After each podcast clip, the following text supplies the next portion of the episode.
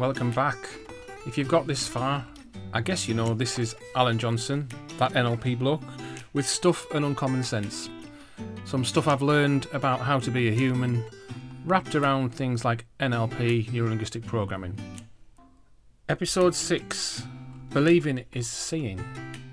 How it's important to understand that as meaning making beings, how the beliefs that we hold create our reality.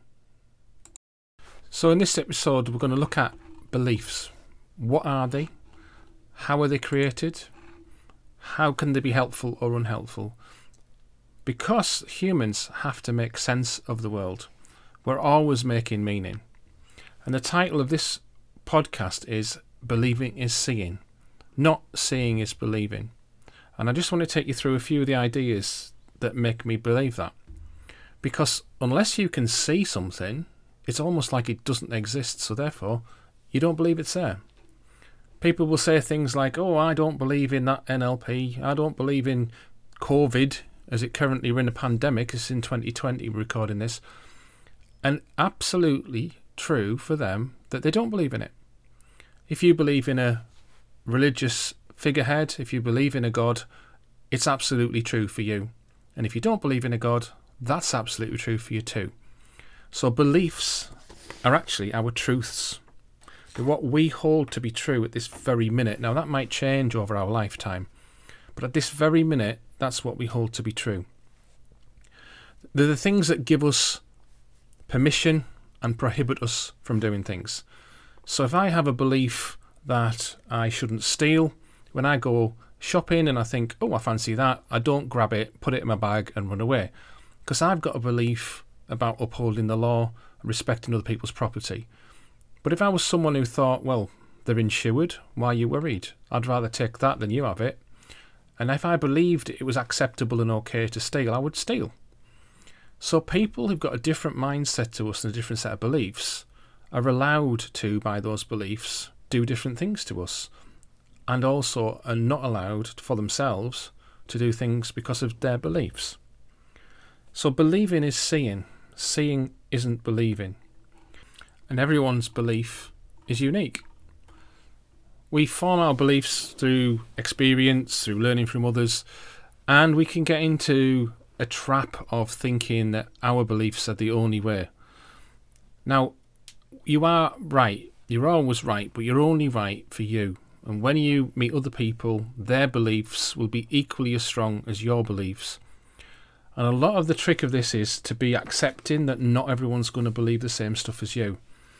Don't fall into that, what we call a truth trap, where you believe your truth is the only truth and more powerful than anyone else's truth. Because the difference between a delusion, a belief, and a truth is simply the number of people that believe it.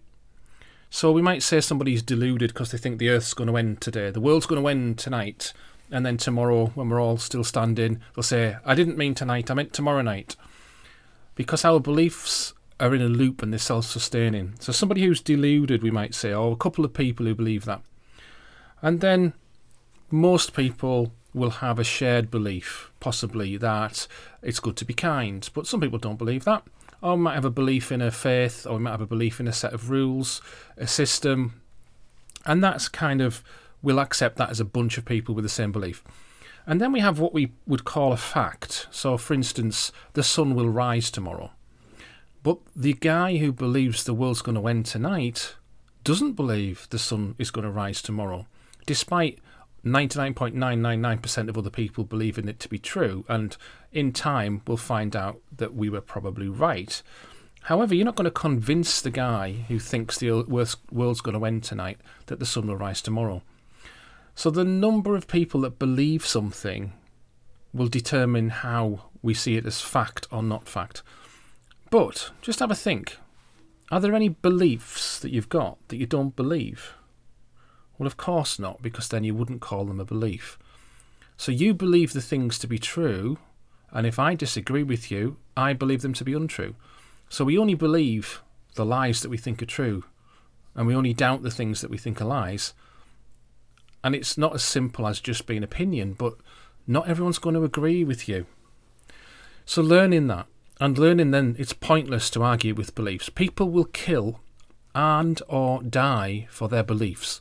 If you watch the news or watch things coming across from other countries or even in our country, you'll see people dying for their beliefs and killing others for their beliefs. So when we argue with somebody's strongly held belief, they're not really going to back down and change their mind. Arguing with beliefs is totally pointless. Yet, I still do it, and we'll probably all still do it. Because when you argue with someone's belief, even if in the middle of the argument they think you've got a point, what happens is they'll probably hold on to that argument even stronger. They'll hold on to the belief even tighter because you're challenging it. Have a think. Have you ever, in a stand up argument with someone, suddenly gone, Oh, oh, right, yes, sorry, I've been wrong for 40 or 50 years, and because you've told me in such an aggressive way, I now believe what you've said. Thank you. I'll, thank you for putting me right. I'll back down. We tend not to. We might go back and reflect. We might reflect and come back later and say, yes, actually, maybe I was incorrect there. We can update our beliefs all the time. Have you ever trusted somebody? Thought you could trust them, and then something happened, and then you believe, oh, now I can't trust them. So we can change our beliefs easily, quickly, and readily. The beliefs we held as a child are probably not the beliefs that we hold now in lots of cases. So arguing with people and their beliefs is pointless. Because if you argue with somebody and put them right on something as you think, what's going to happen with the connection with that person? If you point out that somebody's wrong, are they going to thank you for it? If you argue with somebody, are they going to change their mind? Unlikely. In the moment, at least. So when we disagree with somebody and we're pointing out that they're wrong, in our opinion, the main thing that happens is we lose rapport and we both hang on tighter to our beliefs. So if somebody, especially somebody in authority, so if you're at work and somebody who's above you, senior to you, and you have a disagreement, or somebody you just don't want to have an argument, it depends on your outcome. If your argument is to kick their ass and have an argument and emote and just let it out, that's different. But if you want to stay in rapport with somebody because you might have to do business with them later on, or you're friendly with them later on, and somebody says something you totally disagree with, rather than getting into an argument or a fight, Simplest thing to do is just smile and say, That's right. Because when you say that's right, the argument stops and the person is confused and it changes things. And when you say that's right, you're not saying you're right, you're not saying I agree with you, you're just saying effectively, that's right, you think that's true. Other things you could say would be things like, okay, that's good to know, or just okay.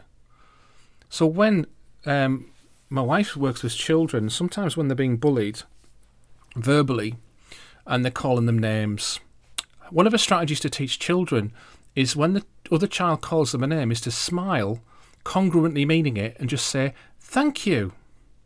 Because what can the child do with that? So, as a grown up, you could say that too. Thank you. The person's giving you feedback, they're giving you a belief in the form of a feedback. And if you don't want to argue with it, if you want to just move away from it and avoid the drama, just say, that's right, thank you, or okay. So, when people have these strongly held beliefs, we all have beliefs. We have to have beliefs. We might need to decide whether these these beliefs are helpful or unhelpful.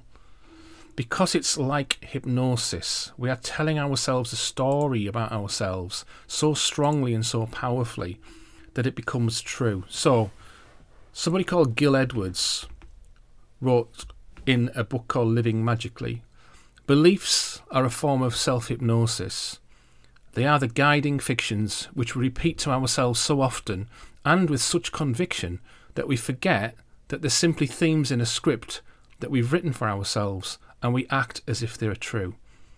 So we have beliefs and we hang on to them. Beliefs can be about three things. They can be about causation. So the sun, the sun is out, and that makes me happy. Is it? And it's not necessarily true, is it? Because the the assumption is when the sun comes out, everybody's happy. But what happens if you've got hay fever? What happens if you've got really sensitive skin? What happens if you don't like direct sunlight? It doesn't mean for everybody that the sun makes you happy, but yet we'll assume that others might have that same view. It's about meaning saying, I can't do that because I'm not clever enough or I don't have the money. That means that. And it's also about identity. I'm rubbish at that. I'm not very good at that. Any of those things that we say to ourselves will become true because all of our beliefs are self fulfilling prophecies. Everything we say as a belief, ask yourself is it helpful to hold this belief or is it unhelpful? And if it's helpful, keep it. And if it's unhelpful, think about what could you believe instead. Because whether you believe you can or whether you believe you can't, that's right. If you say good things to yourself about yourself and the world, it's much more likely to happen. If you say bad things, that's much more likely to happen.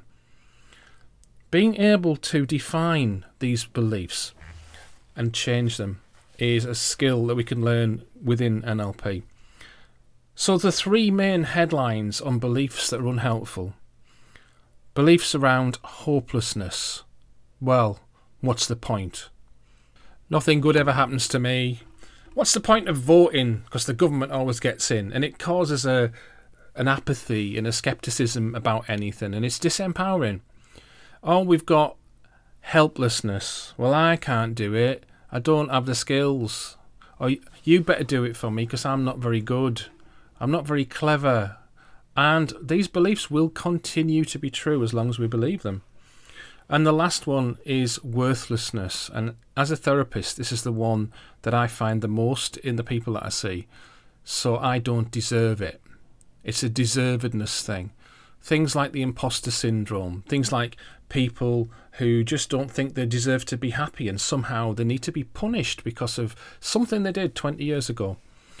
So all of these beliefs will form within us and shape what we'll let in. Remember the basic NLP podcast we did, where we'll Google in the stuff that we already believe to be true, rerun other examples of that from the past to make it even more true, and re-embed, if it's unhelpful belief, something that's negative and unhelpful.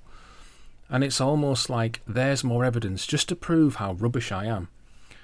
But that's only because of the Google that we're setting up. We're looking for the problem and we're going to find more and more of the problem. Beliefs are our truths.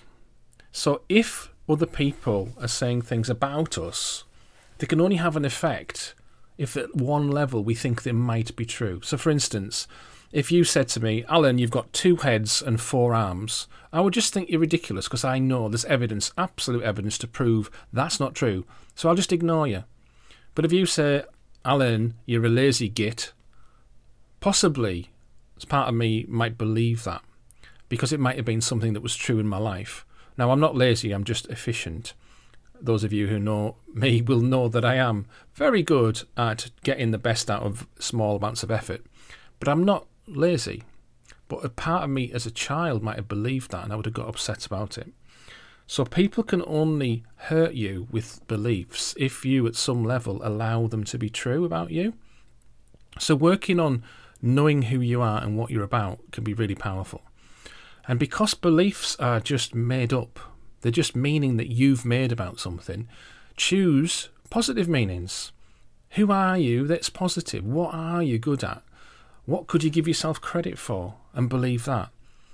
Your identity and what you believe about yourself and what's possible for you, just change it. You don't have to go to India and sit on a mountain for six months to find out what that is. You could just decide today, right now, I believe that I'm good and I believe that I'm happy. I believe I deserve stuff. So instead of helplessness, hopelessness, and worthlessness, we're going to look at beliefs around it's possible and worth it, I'm capable, and I deserve it.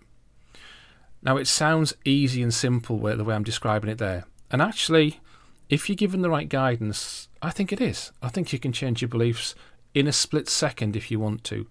Something in your life made those beliefs happen. You weren't born with those beliefs. You weren't born doubting yourself or thinking you were rubbish or whatever it might be. You've learned that at some point in your life. And in my experience, we've often learned these things before the age of seven and they've got stuck in our unconscious.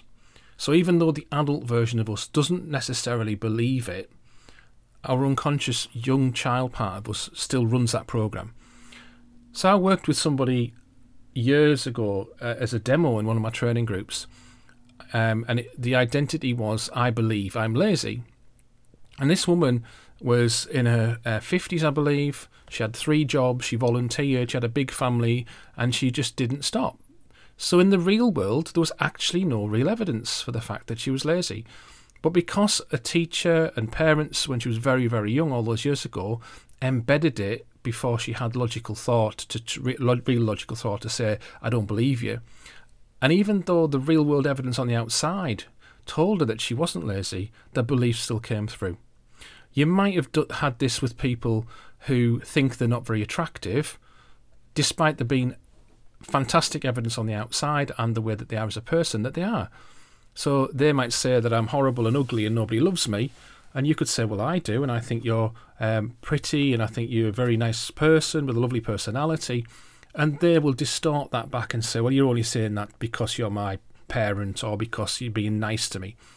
Because our beliefs are self fulfilling prophecies, we will make sure that we are unhappy if we think we should be unhappy. We'll make sure that we don't believe compliments if we think we're horrible and, and unattractive.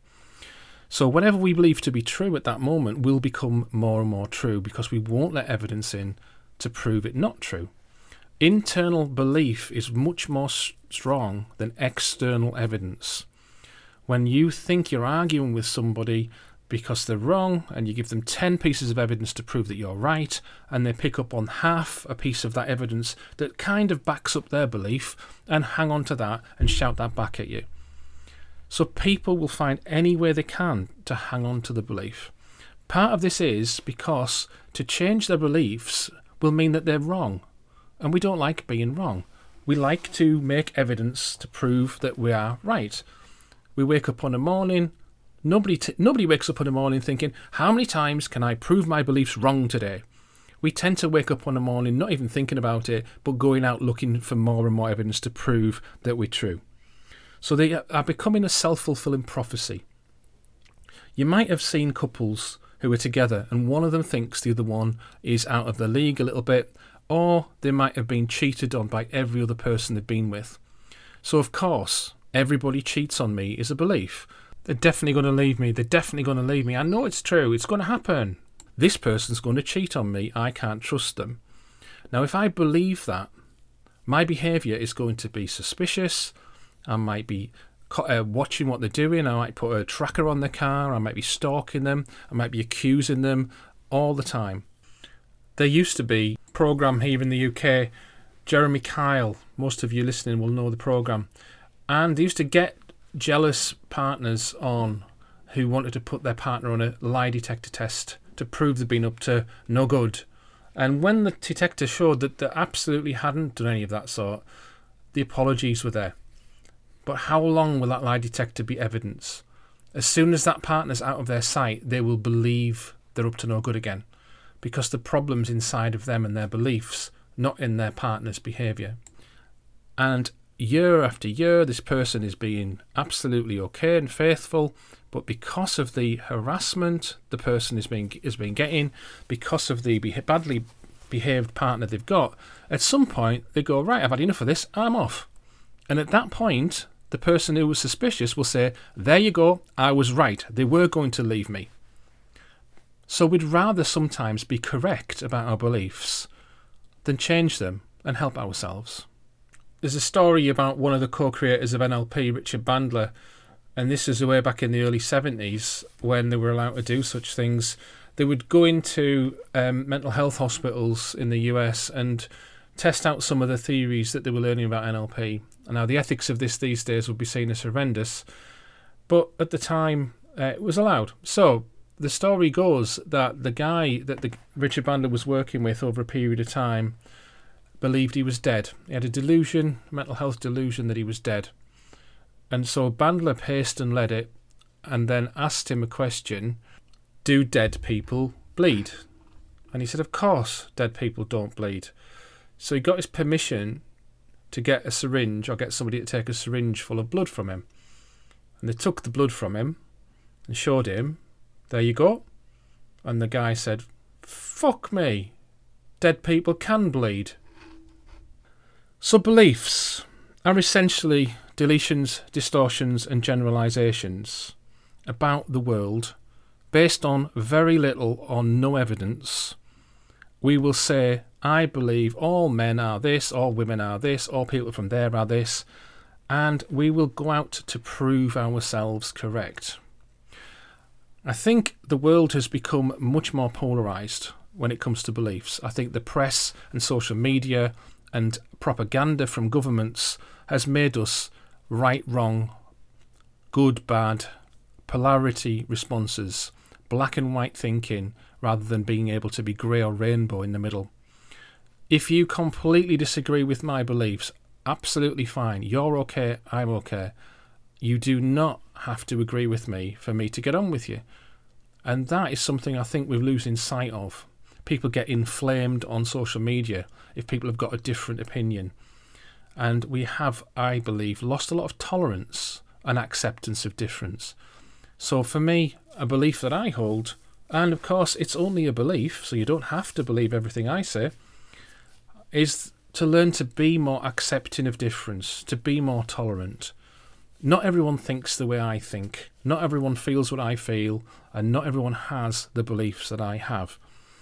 And as long as you're not hurting yourself or other people, you can believe, for me, you can believe whatever you want to believe, and it doesn't necessarily mean we can't be friends. Hey, I believe in a certain football team, and some of my best friends believe in another one, and we're okay. It doesn't matter to me what you believe, even if you're wrong and you're choosing the wrong football team, you can still be my friend. So, beliefs, powerful, strong things. They let us or stop us do things. They're our truths. And we have to make meaning. We are meaning making machines. We have to make sense of the world by making meaning. But think do all my beliefs serve me? Is there a belief I've got that isn't helpful? Is there a belief I could change just so that I feel better. Humans, what are we like? One good thing to think about is just not to take ourselves so seriously and know that just because something is a really powerful belief for us, it might not be for others. I believe in NLP and other things where we look at human potential and we can help people to get the best out of themselves and others. If you'd like to learn more, get in touch with me. Please like, favourite, and share these podcasts far and wide. We are getting a lot more people listening to them. I'm getting lots of good feedback from across the world. See you next time.